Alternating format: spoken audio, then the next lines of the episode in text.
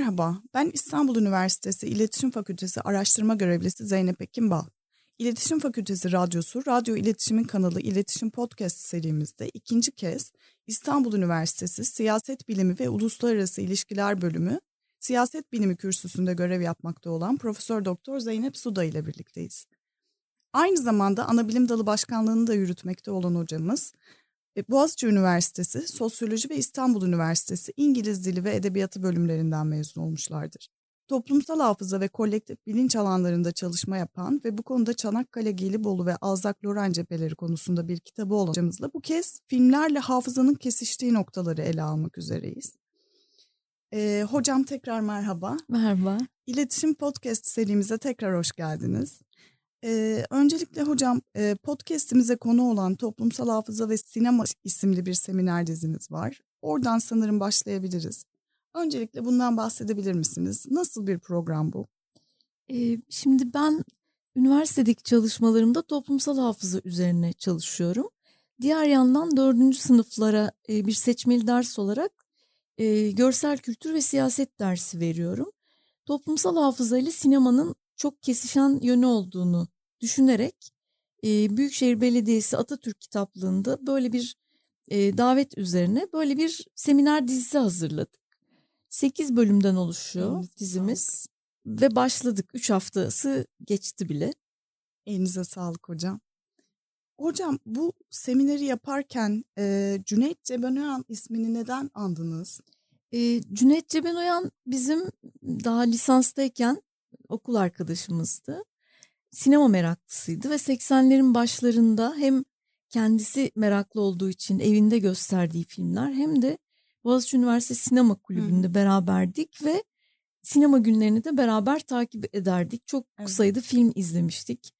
Ee, daha sonra o kendi kariyeri içerisinde bir film eleştirmeni oldu. Birçok festivalde jüri üyeliği yaptı. Bir sinema meraklısıydı. Ne yazık ki erken yaşta hayatını kaybetti. Aynen. Onun anısına yapmak istedik. Hocam toplumsal hafızayı nasıl tarif edebiliriz? E, toplumsal hafıza nedir? Bunu bireysel hafızadan ayıran özellikleri nelerdir desek? Bu önemli güzel bir soru. E, bireysel hafızalar bizim tek tek insanlar olarak kendi yaşam süremiz içerisinde çocukluğumuza dair, geçmişimize, ailemize, yaşadığımız yerlere dair hatırladıklarımız vardır. Bir hafıza bütünümüz vardır. Toplumsal hafıza belli olaylara dair o olaya katılmış ya da şahit olmuş insanların tek tek hatırladıklarından farklı bir şeydir. Örneğin biz bir göçe dair, savaşa dair kendi kişisel anılarımız olabilir e, ya da çocukluğumuza dair anılarımız olabilir ama toplumsal hafıza bundan farklı bir şeydir. Toplumsal hafıza bir inşadır. Bugünden bakıldığında geçmişe dair ve toplumun bütününün yaşadığı olaylara dair bir inşa içerir. Toplumsal hafızaya dair çeşitli teoriler var. Bunlardan bir tanesi Fransız bir e, araştırmacı Maurice Holbach tarafından yapılıyor. O diyor ki toplumsal hafıza denen şeyi çerçeveleyen birkaç faktör vardır. Onun sosyolojik bir bakış açısı var. Faktörlerden bir tanesi toplumsal sınıftır. Bir tanesi ailedir. Bir tanesi dindir. Örneğin bu tür toplumsal formasyonlar bizim hafızamızı çerçeveleme kapasitesine sahiptir. Şekillendirir. Evet, farklı sınıflar farklı şekilde hatırlar belli bir olayı. Ya da farklı aileler farklı biçimde hatırlar. Çok ilginç. Ya da farklı dini görüşler, farklı inanç grupları farklı biçimde hatırlayabilir.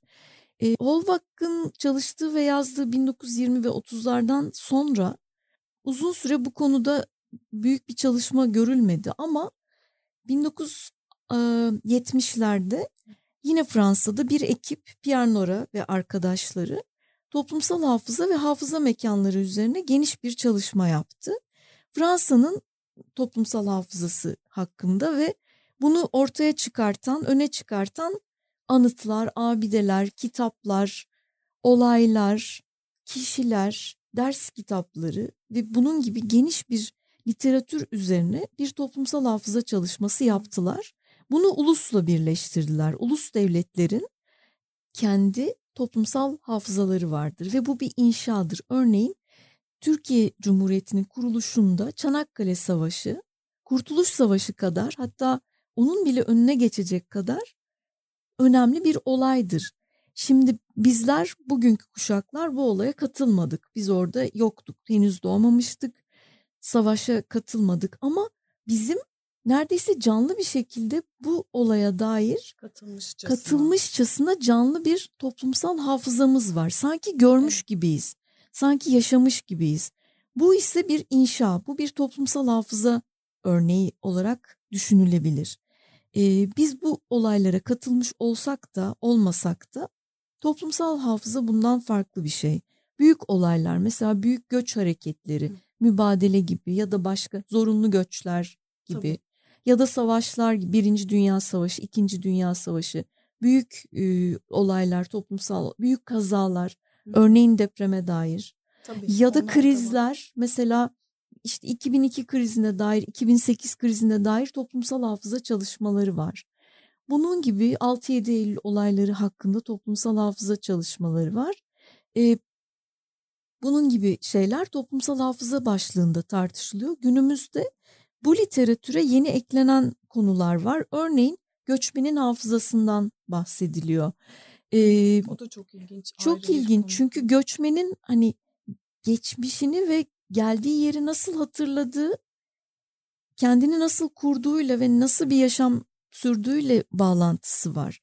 Eğer göçmen içinde yaşadığı, bulunduğu toplumda durumundan memnunsa geçmişini daha kötü hatırlayabiliyor mesela. Zaman zaman farklılaşıyor. Tabii evet ama mesela eğer içinde bulunduğu durumdan hoşnut değilse yeteri kadar kendi geçmişini ya da geldiği yeri bir cennet bahçesi olarak da hatırlayabiliyor. Romantize ederek. Romantize edebiliyor. Bunların hepsi toplumsal hafıza çalışmalarının parçaları. Çok kapsamlı çalışmalar yapılıyor. Çok ilginç örnekler var gerçekten de. Ee, peki. Hocam sizce hafıza konuları neden son zamanların en popüler konularından oldu? Ee, hafıza meselesi, hatırlamak, toplumsal bellek son zamanların en popüler konuları arasında. Bunun çeşitli sebepleri var. Sebeplerden bir tanesi içinde yaşadığımız dönem için insanların, dünya insanlarının içinde yaşanılan dönemden hoşnutsuzlukları söz konusu. Buna neden olmuş olabilir. Geleceğe dair beklentilerin düşmesi ya da beklenti olmaması, iyi beklentiler olmaması bunda hmm. etkin oluyor. Dolayısıyla insanlar geriye doğru retrospektif bir bakış açısı geliştiriyorlar. Biliyordum. Geçmişi anıyorlar. Mesela müzikte de böyle değil midir? 90'ların müzikleri çalınır, 60'ların müzikleri hatırlanır yeniden ve yeniden. Vintage modalar tekrar gündeme gelir. Yeni şeylerin üretilemediği, içinde yaşanan toplumdan hoşnutluk duyulmadığı ve geleceğe dair de imsar beklentilerin olmadığı dönemlerde geçmişe dönmek birçok açıdan yaygın bir şeydir. Sanırım bu da buradan kaynaklanıyor. Toplumlara özgü bir şey aynı zamanda anladığımız kadarıyla. Evet. Peki sinemaya gelirsek e, dünya sinemasından ve Türkiye sinemasından örneklerle konuyu biraz açabilir miyiz? Tabii ben bu programdan söz edeyim. Dünya sinemasında Tabii. da çok önemli örnekler var. Türkiye sinemasında da birçok önemli örnek mevcut. E, toplumsal hafızayı ele alan, hatırlama ve unutma süreçlerini ele alan, travmatik dönemlerin nasıl hatırlanacağına dair bu tür tartışmaları biz ele almaya çalıştık değişik bölümlerde. Örneğin ilk bölümde bizim Arif Olman'ın bir filmi var. Beşir'le Vals 2008 filmi. Bu film örneğin Sabra ve Şatila katliamlarına bir şekilde katılmış evet, İsrailli askerlerin e, bu olayı nasıl hatırladıklarına dair bir film, bir tartışma. Falangist deniyordu e, galiba. Falangistlerin o kamplarda yaptığı katliama seyirci olan, evet. seyirci durumuna düşen İsrailli askerleri anlatıyor. Evet. Hepsi bu anıyı unutma eğilimi gösteriyorlar. Fakat bir noktada rüyaları onları rahatsız ediyor ve hatırlıyorlar. Hı hı. Ya biz de orada mıydık gibisinden. Hı hı. Bu film mesela hatırlama travmatik olaylara katılan insanların bu olayları hatırlaması ve unutması üzerine ilginç bir örnek. Ya da Akira Kurosawa'nın bir filmi var bizim ilk bölümde. Rashomon filmi. Bu eski bir film 1950 yapımı. Bu filmde de Kurosawa ön, önemli bir Japon yönetmen. Hı hı. Bu filmde de sembolik biçimde aynı olaya şahit olmuş insanların bu olayı farklı açılardan hatırlaması gündeme getiriliyor. Bir açıdan herkes kendi konumuna göre, toplumsal konumuna göre ve kendi çıkarlarına göre hatırlıyor Hı hı. olayı. Bir de bütün bu hatırlama biçimlerinin hani Japon toplumunun o anki savaş sonrası döneminde parçalanmış yanını sembolik bir şekilde ele aldığı anlatılıyor. Bunun gibi birçok filmden bahsedebiliriz dünya sinemasından, tarihsel örneklerden de. Türkiye sinemasından da örneğin Çanakkale Savaşı ile ilgili filmler bir bölümümüzün konusu. Ee, bu savaşın nasıl hatırlandığı, hangi yönleriyle öne çıktığı, bu savaşa dair bize ne gösterildiği, toplumsal hafızada bu savaşın nasıl yer aldığı gibi konuları tartışacağız. Göç gibi, mübadele gibi yahut ne bileyim nüfus değişimleri gibi, savaşlar gibi önemli olaylar toplumsal hafızada yer ediyor ve bunların nasıl hatırlanacağına dair sinema bize önemli bir kaynak teşkil ediyor. Bu seminer dizisinde böyle şeyler yapmaya çalışıyoruz. Mesela Türkiye'de kırdan kopuş, kentleşme ve toplumsal hafıza üzerine bir bölüm var. Türkiye'nin bütün tarihi düşünüldüğünde Cumhuriyet dönemi kırdan 50'li yıllardan başlayarak kırdan kopan, şehre yerleşen, kendi geçmişini bir şekilde hatırlayan ve unutan, şehirde kendine yeni bir hafıza inşa eden insanlar ve aileler var. Buna dair filmler mesela bu bölümde e, ele alınıyor. Örnekler izliyoruz. E, bu örnekler üzerine tartışıyoruz. Türkiye sinemasından örneklerde e, bahsettiğiniz şeyler vardı. Evet evet. Örneğin bu buraya kadar söylediklerimin dışında mesela son bölümde e, mesela Özcan Alper gibi, Yeşim Ustaoğlu gibi, Tomris Giritlioğlu gibi yeni kuşak e, genç diyebileceğimiz yönetmenlerin Türkiye'deki değişik olaylar, e, değişik toplumsal gerçekler hakkında hatırlamak ve unutmak üzerine güzel filmleri var, önemli filmleri var. Bunları ele alacağız. Ya da daha popüler örnekler konuşabiliriz. Örneğin bizim programımızda yok ama mesela bir takım diziler var herkesin seyrettiği. Evet. Mesela Muhteşem Yüzyıl gibi Evet. Ya da Kulüp gibi Netflix platformunda yer alan. E, bu tür dizilerde de aslında bizim toplumsal olarak o döneme dair hafızamız şekilleniyor, şekillendiriliyor. Örneğin Osmanlı'nın o dönemine dair Muhteşem Yüzyıl'ı izleyen geniş kitleler o dönemin yaşantısı hakkında sorunları ve işte ne bileyim liderleri vesairesi hakkında farklı bir bakış açısı Karakterler kazanıyorlar. Farklı karakterler. Biz mesela haremi gerçekliği içerisinde görmüyoruz o filmde, dizide. Ee, Başka bir gerçeklik inşa ediliyor Evet aslında, başka hareme dair mesela Evet. o döneme dair kanuni dönemine dair ki bu Osmanlı klasik dönemidir ki Evet. gayet önemlidir. Bu döneme dair farklı bir tarih bilinci inşa ediliyor. Daha kişisel e, kahramanlar üzerinden şekillenen kişisel entrikalar ve çıkarlar üzerinden şekillenen bir tür magazin dönüyormuş gibi mesela haremde böyle bir e, toplumsal hafıza inşa ediliyor o dizide. Kulüpte başka bir şey. Bir döneme dair mesela 50'li yıllar ve 6-7 Eylül olaylarına dair bir başka tür hafıza inşa ediliyor. Biz bu dizileri izlerken örneğin özellikle dizilerde çünkü dizilerde biz pasif izleyici durumundayızdır. Filmlerde Evet. biraz daha aktif eleştirel bir konumumuz olabilir ama dizileri böyle izliyoruz Hı hı. Sorgulamadan, etmeden ve şeye inanıyoruz. Orada gösterilenlerin yegane gerçek olduğuna inanıyoruz. Hiç sorgulamıyoruz ve şu ayrımı ortadan kaldırıyor bu.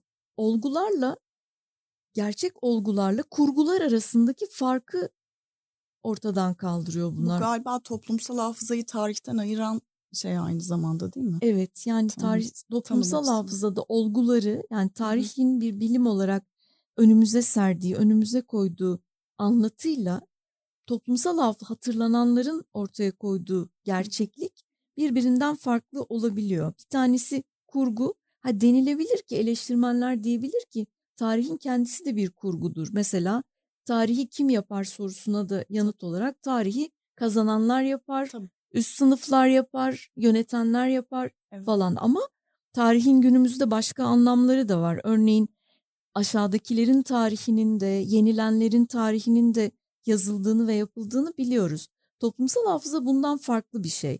Bize farklı bir hikaye anlatır geçmişe dair. Seçtiğimiz filmler arasında bu konuyu tartışan filmler de var tabii ki. Bu meseleyi tartışan filmler var. Örneğin Örneğin. örnek. İkinci bölümde tarihle ilgili üç film önermiş durumdayız. Bunlardan bir tanesi İngiliz devrimi hakkında, diğeri Fransız devrimi hakkında ve üçüncüsü de Rus devrimi hakkında. Biri Winstanley diye bir film 1975 yapımı çok izlenen bir film değil ama tarihçilerin ve yerel e, giysiler üzerine, yerel dokumalar üzerine çalışan insanların yaptığı bir film. Bilimsel bir yaklaşımı var.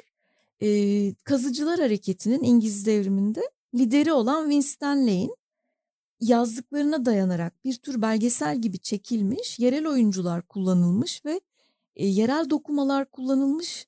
E, gerçeklere uygun bir şekilde çek- çekilmesi hedeflenmiş.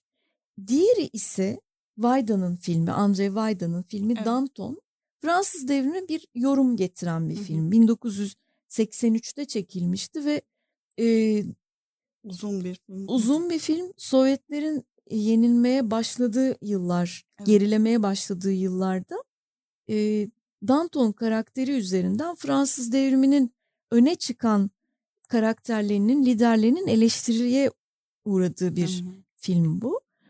Hani devrim çocuklarını yiyor denilen dönemi ele alan bir film. Potemkin zırhlısı ise bir başka devrim sürecini anlatan 1905 devrimini Rusya'da Evet. anlatan ama onun da gerçeklikle kurduğu ilişki çok farklıdır. Orada da belki sizin dinleyicileriniz daha çok daha iyi biliyorlardır bu konuyu ama orada mesela Eisenstein bu film hani yüzyılın en tanınan ve en çok izlenmiş filmleri Evet. arasında hep sayılır. İlk 10 ona girer her zaman. Bu filmde Eisenstein bir soyutlama yapmaya çalışıyor. Gerçeklere birebir bağlı, kal, bağlı kalmıyor. Hı hı.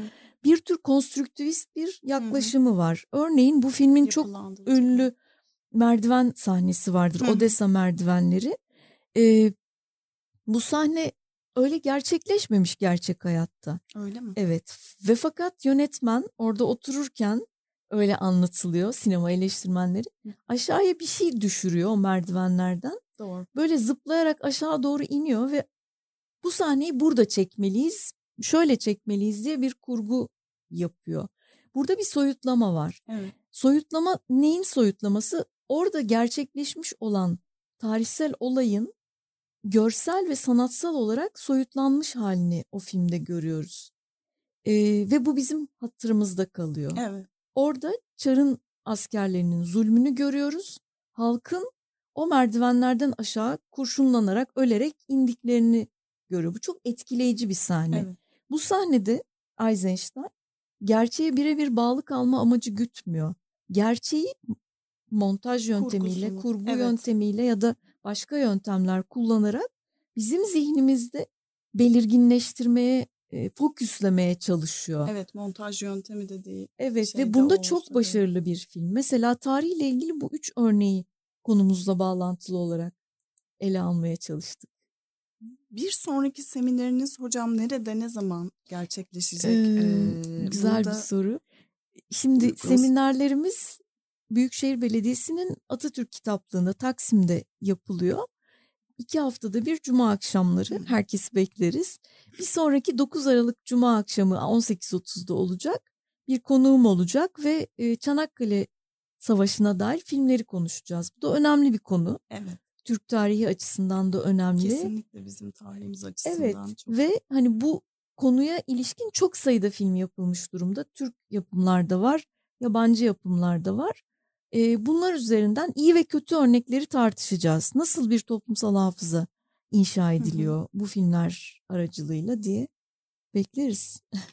Peki Holocaust sinemasında verdiğiniz örneklerde e, benzeri bir yapıyı örnek gösterebilir misiniz? Tabii. Tekrar şimdi inşa konusuna. Şimdi bu konu da önemli bir konu toplumsal hafıza açısından. İkinci Dünya Savaşı'nda Almanya'nın yaşadığı deneyim e, büyük bir travma oluşturuyor Almanların zihninde ve bütün dünya insanlarının zihninde. Burada yaşanan bu toplama kampları Holocaust tecrübesinin dünya siyasetini değiştiren köklü bir şey Tabii. olduğu ileri sürülüyor. Fakat bu konunun savaşın hemen sonrasında Almanya'da tartışılmadığını görüyoruz. Hı hı. Önce bu konu üstü kapatılıyor. Çünkü derin bir travma bu. Evet. Ee, bulaşmadığı hiç kimse yok. Hı hı. Fakat daha sonra bu konunun tartışılmaya başladığını görüyoruz. Bunun siyaseti üzerine konuştuk bu oturumu yaparken. Almanya'da yaşayanlar, Almanlar bu tecrübeyle kendi ilişkilerini bir kez daha tanımlamak ve temize çekmek ihtiyacı duydular. Evet tarihleriyle bir hesaplaşma yaşadılar. Evet ama bu hesaplaşmanın nasıl olduğu e, tartışmalı bir konu. Bu Almanya içinde de tartışmalı Kesinlikle. bir konu. Dünya sinemasında da öyle. Biz dünya sinemasından 3-4 örnek verdik. Nelerdir?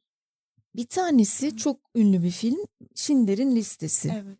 e, Spielberg'in filmi. Bu 93 yılında çekilmiş bir film. Önemli bir film.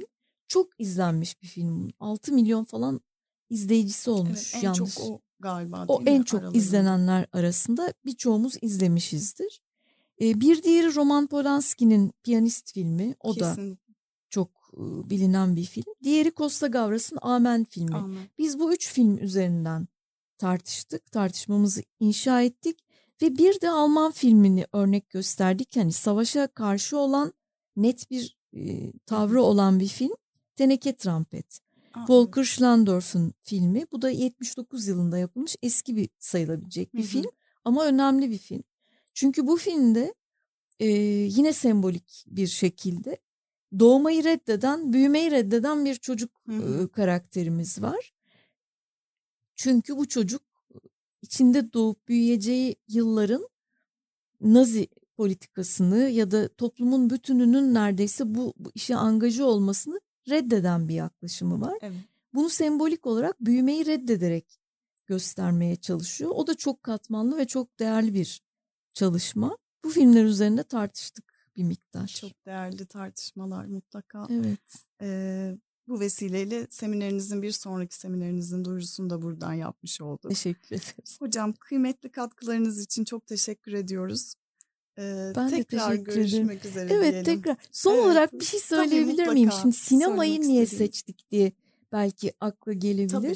Sinema çünkü öyle bir sanat ki kendinden önceki öyle tartışmalar var. Kendinden önceki bütün sanat dallarını içinde barındıran bir sanat türü. Yani fotoğrafı da, Kesinlikle. müziği de, operayı da, ne bileyim heykeli de ve diğer bütün sanat akımlarını da içinde barındıran bir sanat dalı. Çağımızın sanat Evet. dalı. E, bu anlamda onun kurduğu toplumsal hafıza çok daha etkili olabiliyor. Örneğin biz fotoğrafta da bir e, hafıza kurulduğunu görebiliriz bazı çekilmiş fotoğraflarda. Fotoğrafı çekenin ortaya koyduğu bir Hı hı. yaklaşım olabilir bize gerçekleri anlatma Hı hı. konusunda. E, fotoğraf da her zaman gerçekçi değildir. Fotoğrafta fotoğrafı çekenin kendi tercih ettiği akımlara bağlı olarak, kendi vizyonunu nereye yönlendirdiğine bağlı olarak bir seçiş yapar ve bizim gözümüzde olayları canlandırır. Ama sinemanın kapasitesi bunun kat be kat üzerinde. Çok farklı. Çok farklı ve çok güçlü bir e, dönüştürücü. dönüştürücü Evet. güce sahip. O yüzden sinemaya odaklandık. Evet, çok yerinde bir bitiş oldu gerçekten. Ee, hocam tekrar katkılarınız için çok teşekkür edelim ve mutlaka daha sonra tekrar görüşmek dileğiyle diyelim. Çok teşekkür ederim ben de. Çok- İyi yayınlar dilerim. Tekrar görüşmek üzere.